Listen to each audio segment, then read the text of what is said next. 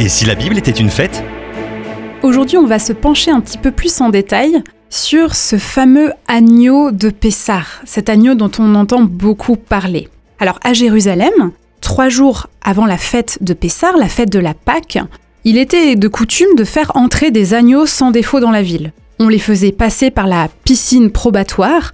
En fait, c'était un lieu où l'on examinait chaque agneau pour vérifier qu'il n'avait aucun défaut. S'il en avait un, il n'était pas accepté pour le sacrifice de Pessah. Par contre, s'il était sans défaut, il pouvait être acheté par une famille. Il fallait ensuite que l'agneau passe trois jours dans la maison, attaché au pied du lit. Vous imaginez la situation? Les enfants allaient s'attacher à l'agneau et l'examiner pendant trois jours. C'était une situation douloureuse ensuite quand il allait être abattu. Alors depuis la destruction du temple en 70 après Jésus-Christ, les Juifs ne peuvent plus se rendre au temple pour effectuer le sacrifice de Pessah. Le sacrifice de l'agneau dans chaque famille a lui aussi disparu. Alors cet agneau, mais il nous parle de Jésus. Il nous parle de l'agneau sans défaut. Jésus, il est lui aussi entré dans Jérusalem trois jours avant Pessah.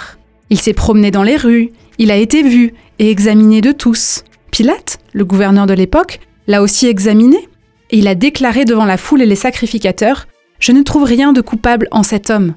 Comme un agneau, en fait, on a dit de Jésus qu'il n'avait aucun défaut, qu'il était donc apte pour le sacrifice. Lors de Pessah en Égypte, le sang de l'agneau a coulé il a été appliqué sur les linteaux et le poteau de la porte de chaque maison du peuple d'Israël. Ce sang a sauvé la vie des garçons premiers-nés du peuple, car lorsque l'ange de la mort voyait le sang, il passait par-dessus les maisons.